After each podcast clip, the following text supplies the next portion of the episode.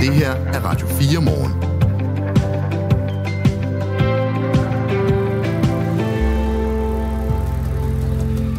De F-35 kampfly, som skulle leveres i første halvår af 24, de bliver forsinket. Og forsinkelse kan måske få os til at fortryde en lille smule, at vi har lovet Ukraine 19 af vores øh, gamle F-16'ere. Det mener i hvert fald Hans Peter Mikkelsen, der er tidligere officer gennem 30 år i flyvåbnet. Og ham taler jeg med øh, lige om lidt. Så øh, skal du høre et opråb fra øh, sundhedshjælpere, pædagoger lærere og mange andre, der arbejder med øh, velfærd rundt om i landets kommuner. Vi kan ikke mere, lyder det fra dem. De øh, føler sig så trængt øh, i deres hverdag, at de nu har sat sig ned og skrevet et fælles brev til Folketinget.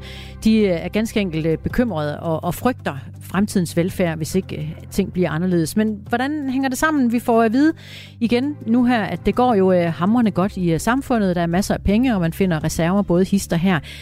Vi øh, kigger på sagen her i Radio 4 morgen. Og Radio 4 morgens værter her til morgen, det er Christina Ankerhus, og Claus Andersen. og vi skal også have is senere. Ja. Det bliver godt. Og vi skal, også, vi skal også have dig med derude. Skriv ind på 1424. Godmorgen. Godmorgen. Radio 4. Ikke så forudsigeligt. De F-35 kampfly, som skulle leveres i første halvår af 24, de bliver forsinket. Det skyldes udfordringer hos producenten Lockheed Martin. Kampflyene, der er Danmarks historiens dyreste våbenindkøb, de er blevet forsinket, fordi flyenes software skal opdateres. Og forsinkelsen kan måske få os til at fortryde en smule, at vi har lovet Ukraine 19 af vores gamle F-16'er. Hans Peter Mikkelsen er selvstændig forsvarsanalytiker med fortid som officer i flyvevåbnet gennem 30 år. Godmorgen. Godmorgen. De næste danske F-35 kampfly forventes tidligt leveret i andet halvår 24, i stedet for første halvår af 24. Det vil altså sige en forsinkelse på minimum et halvt år. Hvilken betydning øh, får det? Du, du kan godt være lidt bekymret for, at den her forsinkelse får en reel betydning, kan jeg forstå. Ja, fordi det betyder jo, at øh, flyvåbnet, jo, som jeg er jo i gang med at, at uddanne øh, personel, altså piloter, teknikere og lignende på de nye F-35 kampfly. De første, de kommer her til øh, efteråret, og det er en, kan vi sige, at, at den nuværende version, og det er dem, med, øh, der, der nu får en opdatering, altså en, en lidt, lidt nyere udgave her, i, øh, som bliver, bliver øh, forsinket. Og det kan jo betyde, at at øh, jamen, så, så er man selvfølgelig nødt til at flyve F-16 noget længere, fordi så er det F-16, der skal løse alle opgaver, og man bliver forsinket i hele den der implementering af de nye kampfly. Og så betyder det jo også, at man kan blive svært at frigive de her øh, F-16-fly, vi har lovet Ukraine, i hvert fald at, at frigive lige så mange, som vi har lovet, fordi der lovede statsministeren jo, at jamen, at de kan få måske de første seks fly omkring nytår, og så otte i løbet af 2024, men det var jo under forudsætning af, at der kom de nye F-35 og ligesom afløste. Så det kan være, at øh, de må skubbe den, de lovede fly, de må altså vente øh, lidt længere, måske til starten af 25. Det er stadigvæk lidt svært at lige kende den hele øh, præcise tidsplan, men, men jeg kan i hvert fald se nogle problemer i horisonten. Vi har jo allerede fået leveret de første syv F-35 fly ud af de i alt 27, som, øh, som vi har købt. Øh, de står dog stadig i USA til efteråret. Øh, som du selv var inde på, så kommer de første fire øh, til Danmark. Ifølge forsvaret vil beskyttelsen af det danske luftrum ikke blive påvirket, og forsinkelsen vil heller ikke påvirke forpligtelser over for Forsvarsalliancen NATO i en øh, eventuel øh, konfliktsituation. Men samtidig så har forsvarsminister Troels Lund Poulsen fra Venstre også bedt om en redegørelse for, hvad forsinkelserne betyder, og hvordan vi håndterer det. Hvad er det helt konkret for nogle problemer, vi kan komme til at stå i, hvis der går længere end det her halvår, øh, før vi får de næste F-35-fly? Ja, for først øh, det er interessant i den melding, der kom ud i går jo at sige, at vi kan løse alle opgaverne, og det ikke får umiddelbare konsekvenser, men så bad forsvarsministeren om en, en redegørelse for konsekvenserne. Det er jo en selvmodsigende, øh, fordi øh, Danmark kan jo så løse de opgaver. Danmark skal både nationalt over for NATO med, med F-16-fly, øh, Øh, men det kræver jo, at man så øh, flyver og opererer F-16 noget længere, og øh, fordi F-35-flyene øh, ikke kommer. Og det, som øh, reelt sker med de F-35, der, der er faktisk sådan, at der her øh, til oktober, så skal Danmark have de første fire fly over fra USA, og, og det vil så at være at den første pulje på 10, øh, som er den nuværende udgave, og det er så altså den, den, den næste udgave, der har fået en del øh, opdatering i dens øh, elektroniksystemer, og det er der, hvor softwaren øh, åbenbart driller med at blive helt færdig. Øh, og, og når de 35 fly, de næste, de, de kommer senere, jamen så bliver det jo et, øh, kan det jo blive et problem, fordi øh, øh, også med, med det personel, man har måske sendt til USA og, øh, og er færdiguddannet, og så kommer de hjem, og så er der ikke kommet nogen fly nu. Så, så det kan give nogle udfordringer for flyvåben, det her. Jeg taler lige nu med Hans Peter Mikkelsen, der er selvstændig forsvarsanalytiker og altså har en fortid som officer i flyvåbnet gennem 30 år. Hans Peter Mikkelsen, øh, det jeg hørte dig sige, er det, at vi kan få svært ved at beskytte vores eget luftrum og leve op til øh, NATO-forpligtelser, øh, hvis de her øh, F-35 de bliver alt for forsinket? Uh, nej, nej det, giver, det giver ikke problemer på den korte bane, men det kræver, at vi har F-16-fly, og det betyder jo, så kan vi ikke også levere dem til Ukraine. Altså, vi kan ikke både blæse og have mel i munden. Så, Hvorfor så kan hvis, vi ikke det? Vi det har jo over 40 stående af dem. Ja, men jeg er ikke, ikke, ikke uh, fuldt operativ. Uh, det kan godt være, uh, at man har en pulje at tage af, men, uh, og, og det er jo der, man skal ind og se, sige, hvor mange flyvetimer er der uh, til rest. Men altså, det bliver også et, kan blive et personelt problem, fordi hvis du har sendt en del øh, mennesker til USA og bliver om, øh, omskolet til de nye fly, og de kommer hjem, og så de nye fly ikke er der, og så siger man, nu skal I så blive ved med at fortsætte på de gamle. Altså det er, det er, øh, det er ikke sådan bare lige. Øh, så vi må, vi må se på den der redegørelse, når, når den kommer, som øh, viser alle detaljerne. Og, og det, som vi så i går, det var jo at sige, at de tidligst kan blive leveret i øh, anden øh, halvår 2024. Øh, ja, det kan jo også betyde, at de de måske rykker ind i 2025, så, så det kan i hvert fald, som jeg vurderer, give problemer med at kunne levere de lovede fly til, øh, til Ukraine til det rigtige tidspunkt. Så er det heldigt, at hollænderne har en del stående, og så får de måske nogle hollandske først, og så kommer de danske senere, når vi er klar med dem. Men det, det vil vise sig efterhånden. Kan vi komme til at stå i en situation, altså som du siger, vi er nødt til at sige til ukrainerne, at vi ikke kan holde, hvad vi har lovet, og hvad tror du, øh, hvordan tror du, de tager imod den melding? Jamen det kan vi jo godt. Det, det er jo det, der er ligesom øh, min bekymring. Vi kan, vi kan godt, øh, fordi hele forudsætningen for at, at, at give otte fly i 2024 var ligesom, at så var der kommet et antal øh, øh 8 F-35 eller 7 F-35, og så var det dem, øh, vi skulle til at bruge. Øh, så øh, ja, igen, så må ukrainerne klare sig lidt med, med måske med hollandske fly. På den anden side, det er også en lang omskolingsproces med hollandske piloter, især teknikere, så de kan ikke bare lige bruge en hel håndfuld fly, sådan, eller flere håndfulde på én gang, så det, de vil også få behov for, at de kommer sådan drøbvis og løbende, de forskellige øh, F-16 fly. Så jeg tror ikke, den danske måske forsinkelse, at det er det, der, der gør den kæmpe forskel, men, men det kan selvfølgelig være lidt irriterende, når man har lovet noget, at man ikke helt kan holde det. Nu hørte vi så i går vores øh, forsvarsminister Troels Lund Poulsen fra Venstre øh, sige, at han har bedt om en redegørelse for, hvad forsinkelserne betyder.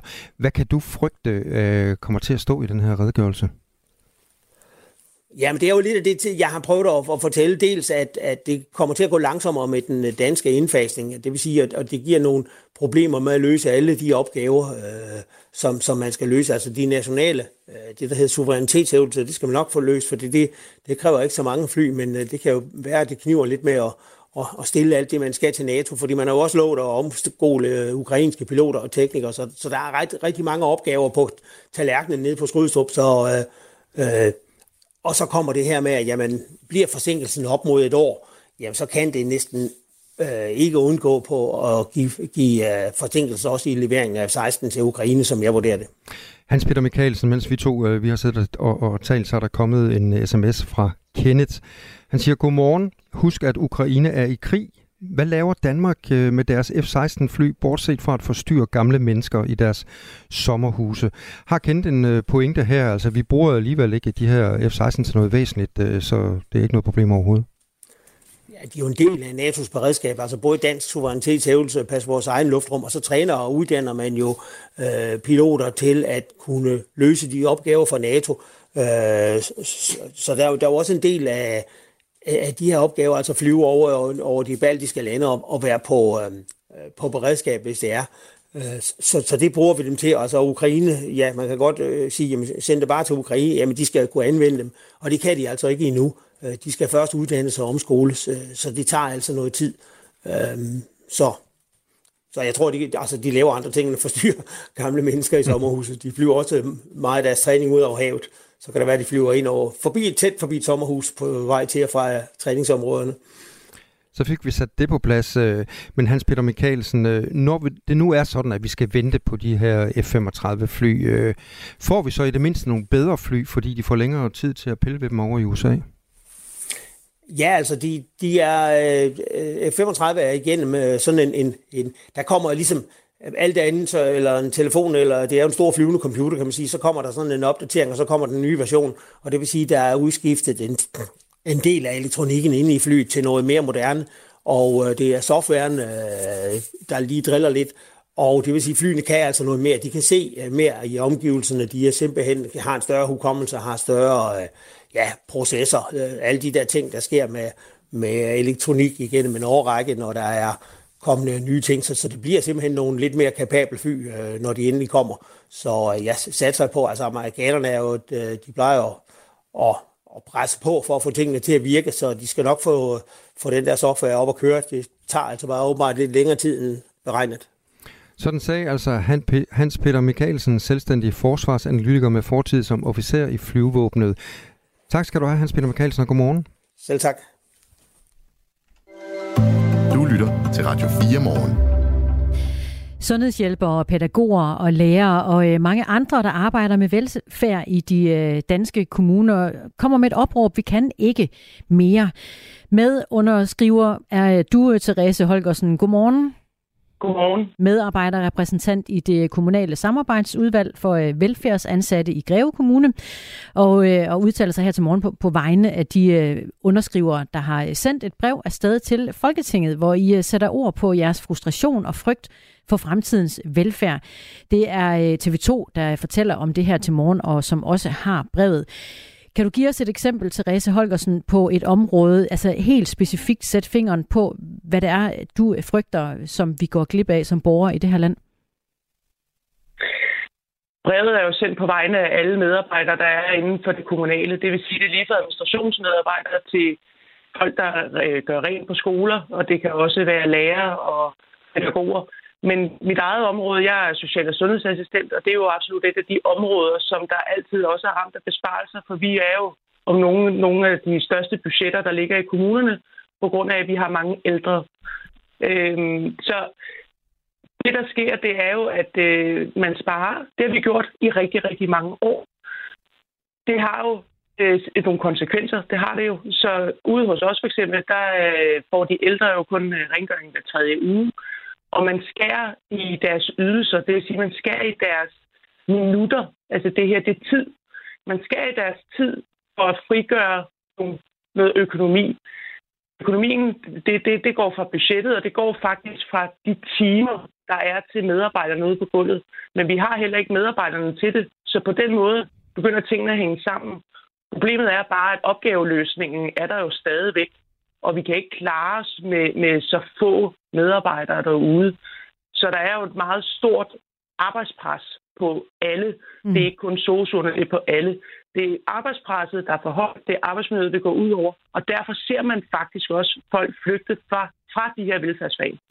Så øh, jeres øh, frygt og frustration står på øh, to ben. Det handler om øh, den velfærd, vi som borgere kommer til at risikere at gå glip af, eller få en dårligere service i hvert fald, og så handler det også om jeres eget arbejdsvilkår. Hvad er øh, vigtigst for dig i dag at give udtryk for? Jamen egentlig vil jeg stå fast på begge dele. Det, der er vigtigst for mig at give udtryk for, det er, at det, at det her brev, det kommer fra hjertet af. Vi, der er rigtig mange, der, de interesserer sig ikke rigtig for politik, og vi har bare været vant til at rette ind og tage ting til efterretning. Men det vi er altså færdige med. Vi har nogle organisationer, vi er medlem af, mange af os, som der altid taler vores sag. Nu, nu synes vi, det var på tide, at uh, I fik hørt stemmen helt ude fra gulvet af. I sender brevet til øh, Folketinget. Hvorfor egentlig det? Det er jo øh, i kommunen, de har muligheden for at prioritere pengene. Jamen, det er vi så enige om, at de kan prioritere pengene, men de kan kun prioritere de penge, de har. Og de skal jo skabe et øh, budget i balance, ellers så, øh, så får de jo på puklen. Uanset hvad, så er det jo Christiansborg, der sidder på den store kasse. Og så ved jeg godt, at der er mange områder, der er mange ting, der koster. Det kan vi så godt blive enige om. Men de er jo sat derind med et ansvar om at prioritere. Øh, og velfærd, lige præcis velfærd, det er et stort øh, sikkerhedsnet, som der ligger under alle danskerne, som vi er afhængige af for at kunne fungere i vores hverdag. Så kort fortalt, øh, jeres opråb øh, betyder, øh, ja, I vil gerne have flere penge sendt til området fra regeringen? Ja, det, kunne vi, øh, det vil være rigtig dejligt. Det er jo øh, rent ønsketænkning. Men uanset hvad, så beder vi dem om at finde nogle dybe løsninger, fordi øh, de løsninger, der ligger nu, det, det, det er ikke tilstrækkeligt. Det er ikke længe siden, at vi har hørt finansminister Nikolaj Vammen udtale sig positivt. Lad os bare høre. Kassen er blevet større, og inflationen er blevet mindre, siden vi stod her sidst. Dansk økonomi er med andre ord bumstærk, og det giver os mulighed for igen at løfte blikket lidt op og se på, hvor er det, vi gerne vil lave nogle vigtige investeringer i det danske samfund sagde finansministeren ved øh, præsentationen af øh, næste års finanslov, altså det forslag, der foreligger lige nu. Og øh, det er heller ikke længe siden, at vi fra regeringen fik lovning på, at kommunerne får 650 millioner kroner årligt ekstra for at løfte velfærden. Hvorfor egentlig råbe op nu, inden I ved, hvad resultatet er af de penge? Jamen, øh, resultatet af de penge er vi faktisk begyndt at se. Øh, men uanset hvad, øh, jeg ved ikke, om I har læst, at øh, sådan noget som Frederiksberg Kommune for eksempel, og mange andre kommuner, det er jo, øh, det er jo ikke bare et par millioner, vi taler om. Øh, nogle af det er jo øh, 100 millioner. Øh, jeg tror, Frederiksberg, det var 200. Øh, ude hos os selv var det øh, 34,5, men vi har så også sparet tidligere på året, skulle vi også finde 22,5 her og nu, fordi socialområdet var eksploderet. Så jeg lytter til, hvad Nikolaj Vammen siger, og måske at, at egentlig det også forstærker øh, vores brev i, at øh, vi vil rigtig gerne mærke, at der kommer noget inden for regeringen af, hvis økonomien er så bumstærk, som han står og udtaler. Hvad kan I egentlig øh, gøre selv som medarbejdere? Kan I øh, udpege områder, hvor I kan spare, eventuelt løbe hurtigere? Det er jo, det er jo derfor, vi sidder og Det er jo for, for at kvalificere, øh, hvad kan man sige, de beslutninger, som øh, vores byrådspolitikere sidder overfor, og som vores øh, øh, hvad hedder, direktion sidder overfor, og chefer. Øh, vi kan ikke bestemme det. Vi har medindflydelse og medinddragelse i, hvad der er, der foregår, og det er vi øh, utrolig glade for, vores medsystem. Men vi kan jo ikke stå på mål længere for, at når vi får budgetkataloger og ser, hvor de vil spare henne, at alt, hvad der kan peges på, spares på og sådan noget, det er der faktisk sparet på. Det, der skal findes, det er en anden vej. Der skal findes nogle andre løsninger i forhold til at løse velfærdsopgaver. Der bliver altid talt om afbiokratisering og mange andre ting. Men lige nu, der hedder det bare, at vi, vi skærer i administrationen, og så, øh, så må det gå på bedste beskub. Problemet er, at opgaverne ligger der stadigvæk. Så når man skærer nogen væk, så drøber det bare ned på nogle andre, og de får et større arbejdspres. Det er sådan virkeligheden er skruet sammen.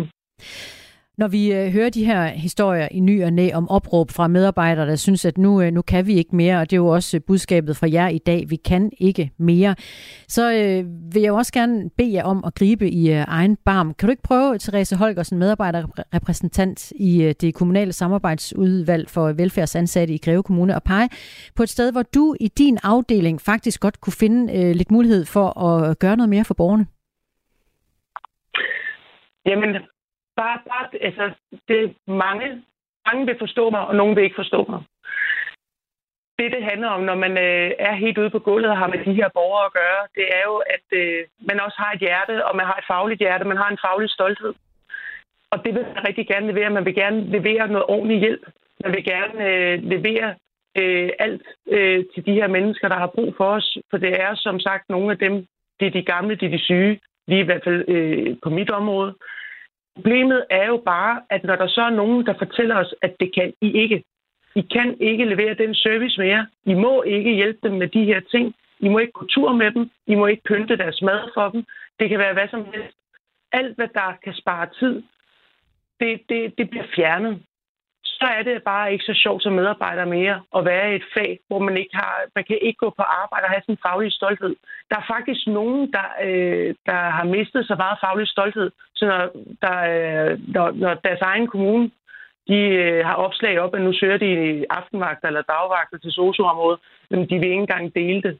De vil ikke engang opfordre folk til at søge det, fordi at de synes, at det er alt for hårdt at være i.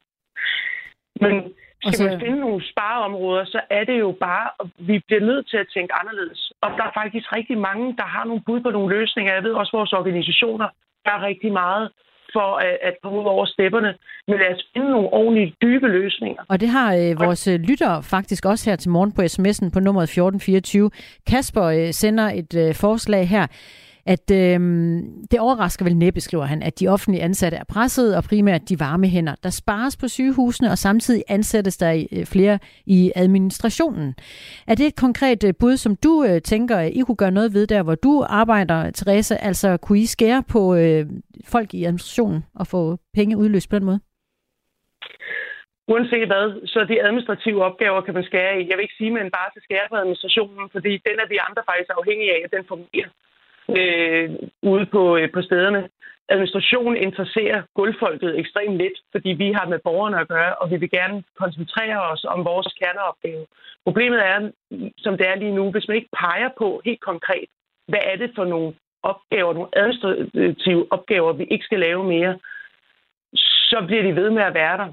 Og vi kan bare ikke mærke, i hvert fald heller ikke ude på gulvet, vi har store dokumentationskrav. Der er mange regler og rammer for, hvad vi må og ikke må. Vi kan ikke mærke endnu, at der sker noget på den front. Vi bruger rigtig meget tid bag ved skærmen. Det har været et stående problem længe, men der er ikke rigtig nogen, der har formået at gøre noget ved det nu, så vi kan mærke det helt ud. Men kunne du, Therese Holgersen, øh, udpege folk der, hvor du arbejder i den offentlige administration, og sige, at her er faktisk en, vi godt kan undvære? Nej, fordi at det, øh, lige præcis på administrationen i Greve Kommune, og det ved jeg også, at der er i, i flere forskellige kommuner, at der har vi faktisk skåret i administrativt personale, og vi har skåret rigtig meget, så vi kan slet ikke se, at vi kan undvære flere. Men det er jo fordi, at opgaverne stadigvæk ligger der.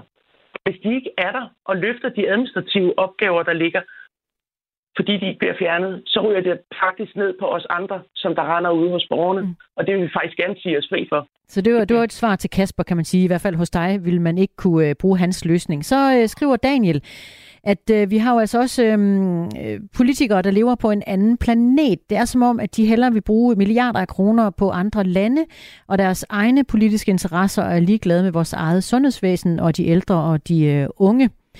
Kan du øh, sidde med den fornemmelse også, Therese Holgersen, at vi har en øh, regering, der er på månen og ikke ved, hvad der rører sig ude på din arbejdsplads? Øh, jeg vil sige både ja og nej. Jeg synes, at øh, mange, mange, eller i flere år, nu vil jeg sige flere år, der har øh, dansk politik, eller politik i det hele taget, taget sig en eller anden drejning. Jeg synes, at som borger i det her samfund, at øh, vi stemmer folk ind på borgen, og de har et ansvar over for danskerne. Det har de, og det, det, jeg håber også, at det er det, de prøver at leve op til en gang imellem. Men det, det ønske, der er for os af, det er, at de lytter. Mm. Det, de gør nu, at det ikke er godt nok der er jo ikke nogen, der vil... De, de vil sikkert det bedste for de ældre og for børnene og så Hvem vil ikke det? Det vil alle partier, det vil alle, øh, der sidder i Folketinget. Der er vel en grund til, at man er gået ind i politik. Man skal bare... tænker bare nogle gange, at de politikere, der sidder derinde, de skal huske, hvorfor var det, jeg gik ind i politik? Hvad er det for en forskel, jeg gerne vil gøre? Fordi det føler vi faktisk lidt ude på gulvet, og det glemmer de. Der er lige et spørgsmål mere, Therese. Vi skal have nyheder om øh, små øh, to minutter, men der er også en, der nævner, at det er øh, en elendig ledelse, der sidder i kommunerne. Er det det? Er det en elendig ledelse hos dig? Ah, det synes jeg måske lige at, at skyde skarpt nok. Jeg synes, at vores ledelse, i hvert fald herude, jeg kan jo kun tale for Greve Kommune, øh, vi har en meget flad organisation, og de er meget lydhøre over for de ting, vi kommer med. Men mange gange skal tingene kunne puttes ind i et regneark. Så vi, vi peger jo også på nogle områder måske, hvor der kan spares nogle penge. Men hvordan løsningen lige skal se ud, det er ikke altid, vi lige har den. Det tager jo noget tid at finde de dybe løsninger. Men jeg synes, at øh, nu er det også på tide, at vi begynder at finde de dybe løsninger, i stedet for bare at, at finde de her øh, quick fixes, som, øh, som man så fint kalder det i dag. Mm. Therese Holgersen med underskriver på det øh, brev, som er øh, sendt afsted fra 65 øh, ud af landets 98 kommuner, der er i hvert fald repræsenteret på brevet, og du har været med til det. Tak fordi du var med her til morgen. Jo, tak. Jeg supplerer lige med en hilsen fra Michael på sms'en, der har skrevet på 1424, at det er en, en gordisk knude, skriver Michael, for, for Flere penge, højere løn, det giver ikke mere tid til pleje. Skal der flere medarbejdere til? Det ligger heller ikke lige for, og det tager tid at uddanne i bedste fald, at de overhovedet findes. Knuden er gordisk. Vi skal have nyheder lige om lidt. Vi glæder os til en øh, varm dag, og vi glæder os til i morgen. Det bliver op mod 30 grader, og så derfor lige efter nyhederne, Christina, så skal vi en tur i uh, isbutikken. Det skal vi da, det skal vi da. Kan du lide is, Claus? Ja, jeg elsker is. Ja, ja, det gør jeg også. Hvem gør ikke det i virkeligheden?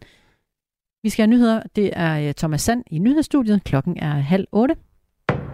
Nu er der nyheder på Radio 4. Den top-top-skat, som regeringen har ambition om at indføre, er helt på linje med kernesocialdemokratisk skattepolitik, det siger skatteminister Jeppe Brugs, efter at partiets skatteordfører Anders Kronborg til Berlinske har sagt, at forslaget ikke er groet i Socialdemokratiets have. Også Venstres finansordfører Thorsten Schack Pedersen har sagt, at forslaget ikke er kommet fra dem. Men der skal ikke være nogen tvivl om, at Socialdemokratiet bakker fuldtonet op om SVM-regeringens ambition om en top-top-skat, som blev lanceret i regeringsgrundlaget. Vi tager meget gerne ejerskab over top-top-skatten. Vi synes, at det er en god idé, siger Jeppe Bros. Vi synes, at det er helt i tråd med kernesocialdemokratisk skattepolitik, og det kan man bare kigge tilbage i historiebøgerne for at få bekræftet, siger han. Top-top-skatten skal efter planen betyde, at folk med en årsindkomst på over 2,5 millioner kroner skal betale 5 procentpoint mere i topskat, men ifølge Berlinske vil 98 ud af 100 rigeste potentielt får mulighed for at slippe for top-top-skatten. Det skyldes, at personer, der har deres egen virksomhed eller er hovedaktionær, kan udbetale en lavere løn til sig selv end den foreslåede indkomstgrænse for den nye topskat. NATO-chef Jens Stoltenberg opfordrer parterne i konflikten i Kosovo til at bevare roen efter et voldeligt udbrud i maj, hvor 93 fredsbevarende styrker kom til skade. Det siger han efter et møde med præsidenten i Kosovo, Vjosa Osmani. Jeg byder nylige skridt fra Pristina, Kosovos hovedstad, om at dæmpe spændingerne, inklusive at reducere antallet af specialenheder fra politiet i nord og planer om at afholde kommunalvalg velkommen, lød det. Men det er alt afgørende at undgå yderligere optrapning, så jeg opfordrer alle parter til at undgå provokerende retorik og at handle med tilbageholdenhed og i tråd med deres forpligtelser. Stoltenberg sagde yderligere, at situationen er en mulighed for Kosovo for at bevise, at landet er en ansvarlig aktør, der arbejder konstruktivt for fred. Det gode sommervejr fortsætter hen over weekenden med temperaturer op til i underkanten af 30 grader nogle steder. Det fortæller vagthavende meteorolog ved Danmarks Meteorologiske Institut, Nadine Damsberg. Ugen slutter med samme flotte sensommervejr, som vi har oplevet den seneste uge, med masser af sol og flere meteorologiske sommerdage. Det stabile vejr skyldes et højtryk, som ligger over Østeuropa og pumper varm luft ind over Danmark og dermed holder fronter væk. I morgen bliver den klart bedste dag, og det er her, der er størst chance for at nærme sig de 30 grader. Helt såkaldt Indian sommer er det varme vejr ikke, men meteorologen medgiver, at det er usædvanligt for årstiden. Temperaturerne falder en smule søndag, men de fleste vil nok stadig være tilfredse med forholdene. Søndagen forventes at nå op på mellem 21 og 26 grader. Højtrykket ser ud til at falde med i næste uge, hvor med fronter med regn eller tordenbyer vil snige sig ind over Danmark fra vest. Temperaturerne ventes således at falde til under 20 grader. En Bell 212 helikopter er styrtet ned i havet i de forenede arabiske emirater, og en redningsoperation er sat i værk for at finde dens besætning. Det oplyser de forenede arabiske emiraters luftfartsmyndighed ifølge nyhedsbruget Reuters. Helikopterens besætning bestod af to piloter, som var henholdsvis Ægypter og sydafrikanere, oplyser luftfartsmyndigheden. Redningsholden har fundet vraget, men eftersøgningen efter fartøjets besætning er stadig i gang, og efterforskningsholdet er allerede taget til ulykkesstedet, skriver myndigheden i en pressemeddelelse. Helikopteren opereres af selskabet Aerogolf. Den styrtede i havet ud for byen Dubai, efter at den var gået i luften fra Al Maktums internationale lufthavn, som ligger knap 40 km fra det centrale Dubai. Først skyde, diset eller tåget mange steder, ellers klarer det op med nogen eller en del sol. Ved østvendte kyster kan det dog forblive skyde en, skyde en stor del af dagen. Temperaturer op mellem 23 og 28 grader. Det her er Radio 4 morgen. Husk, at du kan sende os en sms på 1424.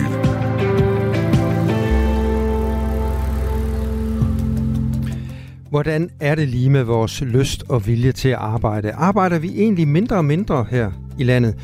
Den debat er blevet aktuel efter, at Socialdemokratiet har udtalt, at det er problematisk, at danskerne bruger færre og færre timer på arbejde. Men det så en øh, ny analyse fra Rockwool nu tvivl om. Vi taler med analysechefen, og det gør vi klokken cirka kvart i otte. Du lytter til Radio 4. Med udsigt til en øh, sommerlig weekend, altså i dag hørte vi lige op imod 28 grader, i morgen op imod 30 grader flere steder i øh, Danmark. Vi ser simpelthen en september måned, der viser sig fra sin øh, allerbedste side.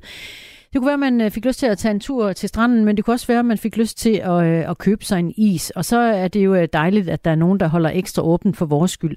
Michael Søndergaard, direktør og medejer af Siciliansk Is. Godmorgen. Godmorgen. Er, er du klar til det store ryk ind? Ja, det tænker jeg. Ja. Øh, vi får nok lidt travlt i dag. Ja, ja. må ikke. Øh, I var jo ellers øh, lukket ned, fordi nu var sommeren slut, men så øh, åbner I igen. Hvornår tog du den beslutning? Jamen, det gjorde vi. Mig og min øh, makker i søndags. Og så øh, mistede vi Michael. Så, ja, ved du hvad, der var, var lige lidt, der var lige lidt øh, krat på linjen. Jeg tror simpelthen, at vi lige ringer Nå, dig op, undskyld. Michael, fordi jeg ved øh, Ja. af erfaring, at der bliver noget forsinkelse på linjen, når først den er faldet af en gang. Så lad os bare få ringet Michael op, og så kunne vi jo øh, alle sammen stå og, øh, og drømme om en is i, øh, i mellemtiden. En, øh, en favoritis for mig, Claus, lad os bare tage den. Jeg kan godt lide sådan noget øh, jordbær sorbet-agtigt noget. Sådan noget, der lige mm, frisker op på en varm dag. Hvad siger du? Jamen, øh, Kaldte jeg dig Michael? ja, ja, måske men du hedder Claus. Jeg hedder Claus. Ja, ja, Ja. ja. Godt. Hvad kan du lide af is? Jamen, jeg sværger til øh, pistache og, og, og banan, og det er en klassiker hver eneste gang, så jeg tænker, ah, jeg skal prøve noget andet, men så bliver det pistache og banan. Ja, for hvorfor øh, gå væk fra en klassiker? Det Michael Søndergaard, direktør og medejer af Siciliansk Is. Du er med os. Ja. Hej igen. Ja. Vi snakker om øh, favoritis herinde. Hvad bliver din øh, sælger i dag, tror du? Oh, jamen, pistache er altid en, øh, en stor sælger til os. Og så øh, selvfølgelig chokolade. Ja, ja. Øh, jeg må skuffe Claus, men vi har ikke banan.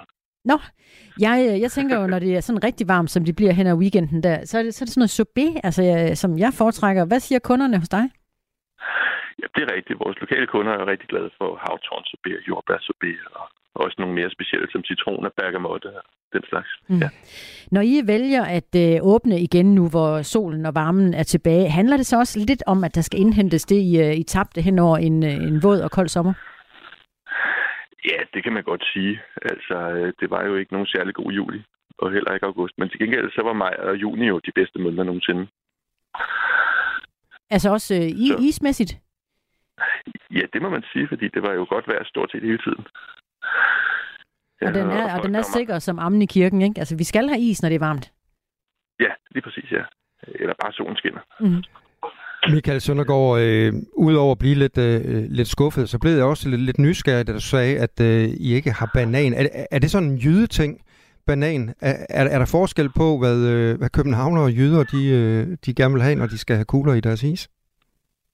Ja, nu siger du kugler, så, det, så ja, det er der. Altså, vores, øh, vi har jo en italiensk isbutik, hvor vi prøver at lave isen, som man gør i Italien. Det vil sige, at der overhovedet ikke er kugler.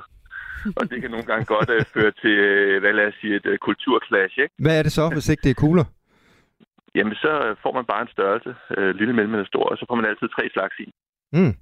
Øh, så det er ikke sådan formet som kugler på den måde. Det er, det er med sådan en, en ske, der ikke er kugleformet. Nå, men banan, det har I ikke. Ja. Nej, og heller ikke flødeskum og syltetøj. Og det kan jo også godt nogle gange være et problem. Jeg synes, Michael, vi- vi er nødt til at, øh, at tage den. Is er øh, Ja. hundehammerne dyrt, ikke? og over de øh, Jo. seneste mange år, så er prisen bare gået en vej, og det er øh, op. Hvordan øh, kunne vi ikke fejre, at øh, sommeren er retur, sen sommer, og så øh, lige øh, give prisen et dyk ned? Nej, det tænker jeg måske. Det bliver nok ikke hos os. Øh, øh, men det er da et godt forslag. Måske Jeg får dig ikke til at love noget, det kan jeg godt høre. Nej. Vejrudsigten siger øh, varme temperaturer i dag og i morgen, og øh, ja, det er heller ikke øh, kummerligt søndag, det er også fint nok, men så øh, ser det ud som om, at det begynder at, at dykke lidt i starten af næste uge. Hvad er din øh, plan egentlig? Fordi det går jo op og ned, øh, også i øh, hvad angår vejr. Ja, men jeg tror, planen er i hvert fald at holde åben i, i dag og i morgen. Og så, øh, og så tager et lukkedag, og så ser man ikke, der kommer et højtryk igen. Øh, her på den anden side af det dårlige vejr, der skal komme i næste uge. Det er der nogen, der siger. Og så Rigtig, måske åbne igen. du skal i hvert fald have rigtig god øh, arbejdsløst hen over en øh, formentlig øh, travl weekend. Michael Søndergaard, direktør og medejer af Sil- Siliansk Is, som lige fik lidt gratis omtale her, og jeg vil bare sige, at der er masser af andre steder, Ja, du, kan, du kan købe din is, også i, i køledisken hen i et lokalt supermarked. Der er sådan set frit valg. Ja, så fik jeg lige et øh, rap over fingrene her. Der er en, der skriver, nej Claus, bananis er en børneting. Det er mig, der har stået og skrevet det. Det kunne jeg i hvert fald have gjort. Det er ikke mig, men øh, ærligt talt, ja, jeg giver ret. Jeg levede, jeg levede som kriminel i seks måneder. Jeg var med til at sælge stoffer. Jeg stod med folk med skyder og knive, kæmpe poser kok og distribuerede. Det sidste måltid er tilbage med en ny sæson. Jeg blev sat ind i en rockerborg. Så sidder vi og spiller poker. Med nye gæster og nye samtaler om det liv, der er levet. Det er en drøm at prøve, men det er ikke et liv, jeg har lyst til at leve. Og den død, der venter efter den sidste bid. Jeg kan garanteret komme i spillet for at sidde og sige sådan noget. Lyt til det sidste måltid på Radio 4 på søndag kl. 10.05. Radio 4. Var det det? Det var det. Ikke så forudsigeligt. Arbejder vi egentlig mindre og mindre her i landet? Det så en ny analyse fra Rockwool-fonden nu tvivl om. Debatten er blevet aktuel efter, at Socialdemokratiet har meldt ud, at det er problematisk, at danskerne bruger færre og færre timer på arbejde. Senest udtalte partiets politiske ordfører Christian Rabia Madsen sig sådan her til Jyllandsposten, og det gjorde han for en uge siden. Jeg citerer. Hvis tendensen fortsætter, og flere og flere træffer det valg, vil vi simpelthen ikke have råd til at finansiere vores velfærdssamfund på sigt. Men er arbejdstiden virkelig faldende? Det har Anders Brun Johansen, der er Rockwool analyse, analysechef, undersøgt. Godmorgen. Godmorgen. Du blev overrasket over det, du så. Hvad, hvad var det præcis, der overraskede dig? Jamen, hele den her debat om, om udviklingen i danskernes øh, arbejdstid øh, er baseret på, på nationalregnskabet, som har vist et, et ret kraftigt fald over, øh, over, over flere år. Øh, så jeg satte mig ligesom for at finde ud af, okay, jamen, hvad, kan, hvad, hvad er så årsagen til det her fald? Og, og da jeg så dykkede ned i statistikken, så så jeg, at den ligesom primære statistik, som er, handler om lønmodtagerne, hvor man kan se deres arbejdstid, at den faktisk slet ikke har været, øh, været faldende over de seneste 15 år. Øh, og det overraskede mig selvfølgelig, givet, øh, givet den debat, der har været, hvor meget den har fyldt, og også øh, de hvad skal vi sige, øh, politiske implikationer, der, der, der kan komme på baggrund af den debat. Men er det fordi, at øh, debatten måske er mere fremtidsrettet, at det er det, vi siger nu, at øh, fremover så vil jeg egentlig gerne arbejde mindre og mindre, jeg vil have mere tid øh, til at spille golf eller til at passe mine børn? Ja, ja, det er ligesom det store perspektiv, og man ser, hvis man ser mange år tilbage i tiden, så arbejdet, var arbejdstiden højere, og nu er den lavere, og, øh, og, og, man, og der er forventning om, at den vil blive lavere i fremtiden. Spørgsmålet er bare, hvor, hvor hurtigt den udvikling sker, hvor vi står nu i den udvikling. Og der peger de her tal, overordnede tal for nationalregnskabet på, at vi er i gang med sådan en, et, et, allerede et godt, et godt dyk nu, og altså vi arbejder mindre år for år. Øh, men hvis man dykker ned i den her lidt mere pålidelige statistik, øh, så er det ikke, øh, ser det ikke ud som om, at det går så hurtigt, at tendensen er så kraftig, som, som, som de andre tal ellers giver indtryk af. Hvad er det så for en debat, vi skal have, øh, når det ikke går så hurtigt som øh, frygtet? Jamen altså, først og fremmest, så, så, så, så er mit indspark, eller hvad skal jeg sige, den måde, den, min analyse, den, den er bare et forsøg på at kvalificere den her debat og sige, før vi i hvert fald begynder at træffe, øh, hvad skal vi sige, de her sådan øh, relativt vidtgående beslutninger, øh, så skal det være på øh, et øh, på det rigtige grundlag, på et grundlag, vi er, vi er mere sikre på, øh, end vi er, når vi bare kigger på, på den gennemsnitlige udvikling fra nationalregnskabet. Udover Socialdemokratiets politiske ordfører Christian Rabia Madsen, så har statsministeren også af flere omgange slået på trummen for, at det ikke dur, at vi arbejder mindre. Senest udtalte Mette Frederiksen i en samtale til en konference med børsens chefredaktør Bjarne Korydon, at, og jeg citerer igen, der er alle mulige mennesker, der mener, at vi kan arbejde mindre. Glemte venner. Hvordan kan det være, at vi får problematiseret, at vi arbejder mindre og mindre, når det nu viser sig via jeres analyser, at det faktisk ikke er, er, er hele sandheden? Jamen altså, øh, man kan sige, det, det, ja, det kommer an på, hvad du tror. Hvis du bygger dine forventninger på den udvikling, der har været i nationalregnskabet, så kan du også hurtigt komme til den konklusion, øh, at, at, hvad skal vi sige, at vi kommer til at arbejde for lidt i forhold til at kunne finansiere øh, det, det velfærdssamfund, vi, vi forestiller os. Øhm, og hvad hedder det? Og, og, og det er jo, jeg, jeg synes, der er øh, en, en meget relevant debat at, at diskutere, hvordan hvordan skal vi indrette vi bedst det, danske arbejdsmarked? Øh, og det, det tror jeg er en debat, som jeg ikke øh, overhovedet skal, skal afgøre, men, men, men som jeg synes er, er vigtig. Og der er mit opråb bare, at, at vi skal kigge på, øh, på nogle tal, vi for, en, kigge på, på, på nogle tal, så vi forstår udviklingen og, og kan have debatten ud fra et øh, kvalificeret grundlag. Så den her diskussion om, øh, hvorvidt vi, vi rent faktisk arbejder mindre og mindre, er den så øh, baseret på en falsk præmis? Den er i hvert fald øh, præseret på en præmis, som ikke direkte er understøttet af data. Det betyder ikke, at, at den er forkert. Altså, der er jo heller ikke nogen af os, der kan, kan forudsige fremtiden på den måde. Jeg siger bare, hvis vi så skal forsøge at forudsige fremtiden, prø- forsøge at, at forestille os, hvad der, vil, hvad der vil ske, jamen, så er vi nødt til at forstå den udvikling, der, der, der har givet anledning til det fald, vi, vi nu ser. Og vi skal ikke bare tolke direkte på det fald, men, men, men, men vi er nødt til at dykke længere ned og prøve at forstå det bedre, før vi konkluderer, hvor, øh, hvor udviklingen bærer hen. Så hvis vi kigger på det øh, lige nu, hvad siger jeres øh, tal så om, øh, hvordan det rent faktisk ser ud med vores vilje til at arbejde? Jamen, der, hvis man ser, det jeg har fokuseret på her primært, det er, det er lønmodtagernes øh, registrerede arbejdstid. Og, og de dækker sådan set 90 procent af, af, af al, ar, al arbejdet i, i Danmark, så det er også en, en, en relevant statistik. Og den har lige været øh, flad øh, hvad skal vi sige, relativt uændret øh, over de seneste 15 år, hvor den her, øh, hvor, hvor den her dataserie har, har eksisteret. Så på den måde ser det, ser det ret øh, fladt ud, øh, altså uden nogen dramatisk udvikling.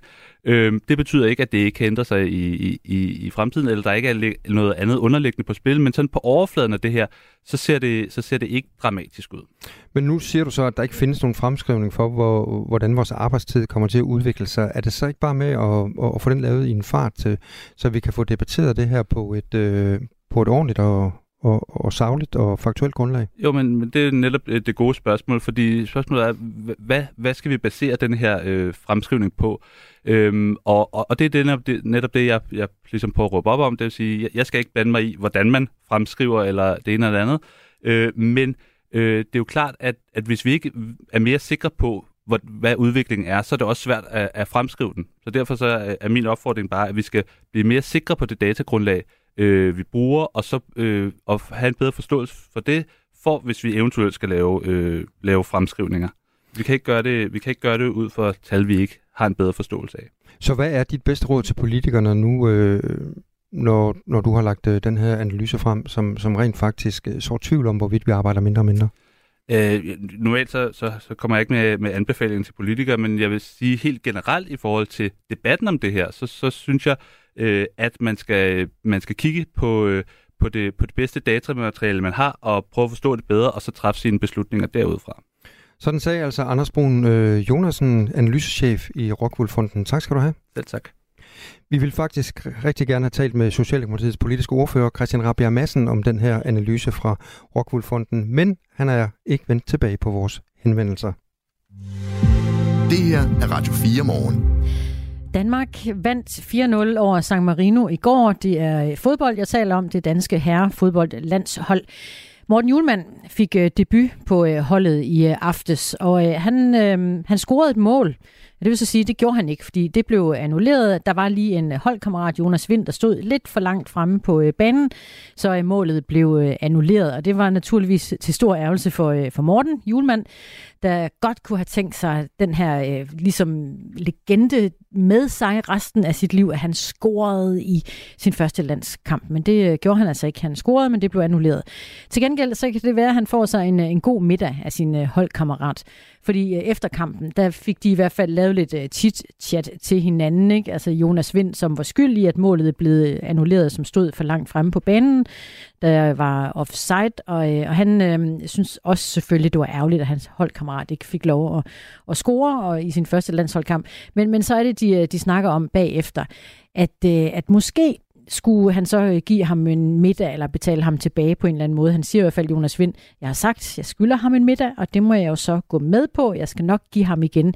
Der er forhåbentlig flere kampe i vente for ham, hvor der er mulighed for at lave en, øh, en kasse. Så øh, må ikke, de skal ud og spise de to. Lidt drillerier på landsholdet, ja. det kan vi godt lide. Hermed blev klokken 11 minutter i 8. Radio 4. Ikke så forudsigeligt. Vi kigger ind i fremtiden nu her fredag morgen. En øh, fremtid med øh, sædevarme i bilen på abonnement. Måske. René Tønder, bilstrateg og øh, futurist. Godmorgen. Godmorgen. Ja, det var der i hvert fald BMW's plan, at hvis man i øh, fremtiden gerne ville have sædevarme i bilen, ja, så kunne man få det med sig på en, øh, en fast månedlig abonnementspris. Det er bilmagasinet Autocar, der, der skriver det.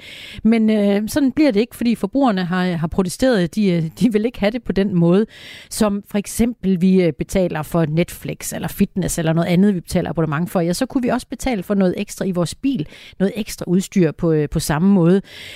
Men øh, hvordan hænger det sammen, René Tønder? Altså, øh, bliver det fremtiden? Ja, det tror jeg, det gør. Og det gør det, fordi øh, bilfabrikkerne har brug for den indtjening. Og de har først og fremmest brug for en indtjening, som er stabil. Og det er jo netop det, der kendetegner abonnementsløsninger frem for et hvad kan sige, one-off øh, salg. Og, og med hensyn til BMW-eksempel, som du, du nævner der, det var jo så måske et eksempel, og det var også kun som en test, at de gjorde det på, at øh, der er altså nogle ting, vi forventer er med bilen fra starten, og som vi ikke vil betale for. Men der er faktisk også undersøgelser, der viser, at vi er villige til at betale for ekstra funktioner. Det kunne være ekstra øh, funktioner i forbindelse med navigation, eller komfort, eller, eller sikkerhed, eller lignende. BMW's plan var, at sædevarmen skulle koste omkring 125 kroner på, øh, på månedlig øh, basis. Det blev øh, droppet efter kritik fra, fra kunderne. Folk følte nemlig, at de øh, på den måde kom til at betale dobbelt. Det øh, siger bestyrelsesmedlem i øh, BMW Salg og Markedsføring, Peter Nota, til bilmagasinet Autocar. Du nævnte lige, hvad det så kunne være, eksempelvis vi gerne vil betale for, men hvordan kommer det til at foregå? Jamen, det sker jo ved, at bilen bliver mere og mere øh, elektronisk. Altså lidt populært sagt kan man sige, at det bliver en iPhone eller en smartphone på, på hjul. Det vil sige, at det bliver en platform for, for noget andet. Og det, man kunne forestille sig, at vi er villige til fremover at betale for, jamen, øh, det kunne være, lad os sige, når man skal på ferie, at man så vil gerne vil have adgang til en udvidet version af navigation. Man vil måske gerne have, at bilen er et øh, trådløst hotspot, altså som, hvor, hvor vi kan øh, bruge, bruge wifi. Øh, og, og jeg vil sige, at mulighederne er næsten uendelige. Og det er de, fordi bilen, bilerne jo i dag, det startede faktisk med Tesla for nogle år siden, jo trådløst øh, over over the air, kan opdateres med forskellige funktioner. Mange af funktionerne er allerede i bilen, men nu kan man så simpelthen slå dem til øh, eller fra. Øh, så det er en spændende fremtid. Men sædevarmen, den øh, hoppede kunderne altså ikke på. Måske noget udvidet GPS. Hvad kunne du ellers forestille dig, at det kunne være? Jamen, det kunne også være, at man i, øh, i, i perioder gerne vil have en, en bil, som for eksempel har flere kræfter. Altså hvor man går ind og ændrer på, det kan man jo ikke gøre både med elbiler og med biler med forbrændingsmotor, kan gå ind og ændre på motorstyringen, således at man i en periode har, øh, har, har flere kræfter. Jeg tror meget på, at man i, i øh, stigende grad vil tilkøbe øh, yderligere sikkerhedsudstyr. Det kan være sådan noget som afstandsafhængig fra pilot, eller øh, advarsler på om cyklister, eller et eller andet i, øh, i den stil. Men, men, men man kan sige, at det skal være, hvor vi føler, at vi får noget ekstra i forhold til det, vi betalte for øh, fra starten. Er øh, køb på abonnement primært for øh, BMW's skyld, øh, sælgernes skyld? Er det dem, der tjener på det, eller er det faktisk også en fordel for øh, kunderne? Ja, man kan vel sige, at det er begge dele. Det, det er klart, at øh, bilproducenter gør ikke det her for deres blå øjens skyld. De gør det for at tjene penge, og det de oplever, det er, at de har nogle kæmpe investeringer i forbindelse med at de skal elektrificere deres biler i, i takt med, at bilerne bliver mere og mere teknologisk kompliceret. Øh, og, og det er de endnu ikke i stand til helt at få, få betaling for. Og så må man jo kigge efter betaling andre steder. Og derudover er det også værd at tage med, at for en producent, og det synes jeg ligegyldigt med en bil eller alt muligt andet, så det at få en fast løbende betaling er jo meget mere værd end at sælge, jeg har sagt, et stykke ad gangen. Det er meget mere stabil indtjening, det er meget mere forudsigelig indtjening, og dermed en bedre indtjening. Hvis vi så kigger på det fra kundernes synspunkt, jamen så er det vel lidt på samme måde, som vi kender fra for eksempel flyverden med Ryanair, at øh, vi køber et basisprodukt, det er at komme fra A til B, og så kan vi ellers tilkøbe derfra. Og så langt vi ved, hvad det er, vi går ind til, så er vi jo ganske udmærket tilfreds med det, for det gør, at vi kommer billigere steder, og hvis vi gerne vil have nogle yderligere ydelser, ja, så har vi mulighed for det. Det bliver egentlig samme verden, vi går ind i her med biler. Men vi kan også bare købe en billig bil, som vi har været vant til. Og det tror jeg også, der er mange, der kommer til at gøre. Øh, så det er jo ikke sådan, at det bliver, at det bliver for alle. Øh, men, men man kan bare sige, at vi bruger forholdsvis mange penge på mobilitet.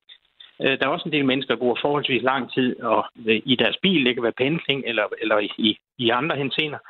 Og, øh, og, og der får vi så i stigende grad mulighed for at tilkøbe nogle yderligere, hvad kan man sige, komfort, eller øh, det kan også være multimedie, altså øh, det kunne være nyheder, det kunne være film, det kunne være alle mulige andre øh, forskellige ting. Men, men egentlig kan man sige, populært sagt, bilen bliver en platform, den bliver en smartphone på hjul, og, og ligesom vi kender det fra vores smartphone, jamen, så kan vi tilkøbe øh, apps øh, i perioder, eller vi kan lade være. Hvornår får vi øh, det at se overhovedet, de første abonnementsløsninger?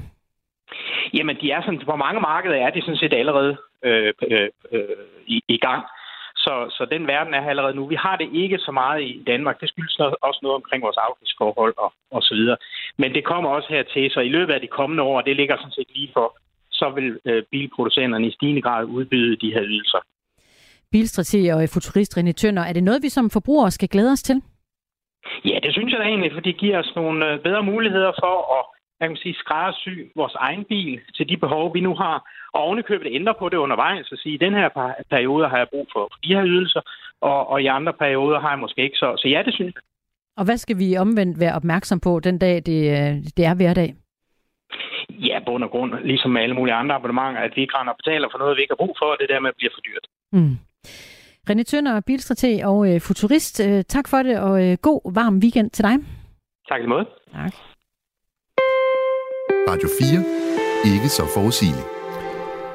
Så skal vi en lille tur under jorden, og vi skal til Israel.